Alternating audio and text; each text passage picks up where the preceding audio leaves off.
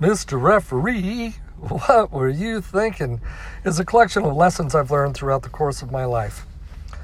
Today's lesson starts with, I'm sitting here today because Martin Roeder intercepted a football in 1972. Now, how can I say that with any degree of accuracy? Well, it's simple. On the day he intercepted that football, I was his defensive end. And as I turned to throw a block for him, somebody who was putting a side body block on me went straight through my knee. And they said I'd never play football again. Oh, I was heartbroken.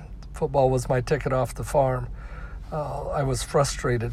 My friend Todd Chessmore, on December 9th, 1972, asked for a ride to the Army recruiter's office in North Platte, Nebraska. He was going to join the United States Army.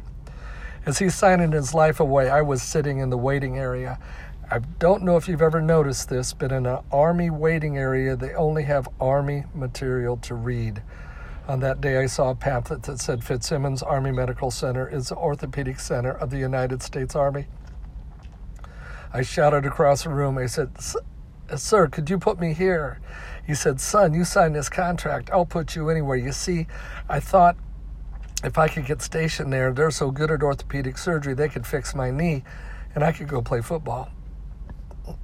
I signed the contract. I got stationed at Fitzsimmons.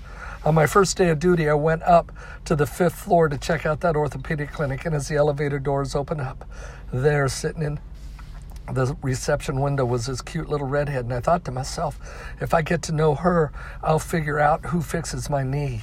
To make a long story short, I got to know her. I got to know them.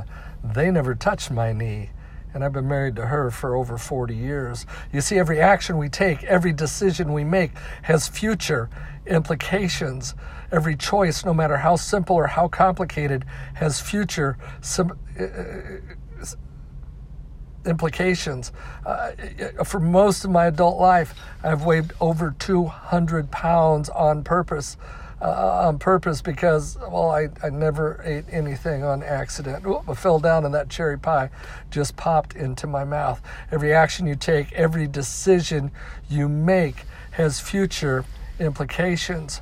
If you choose to play video games, then you are choosing to not develop your soccer skills. If you choose to sleep 12 hours a day, you choose to not have relationships with those around you because you're working so hard.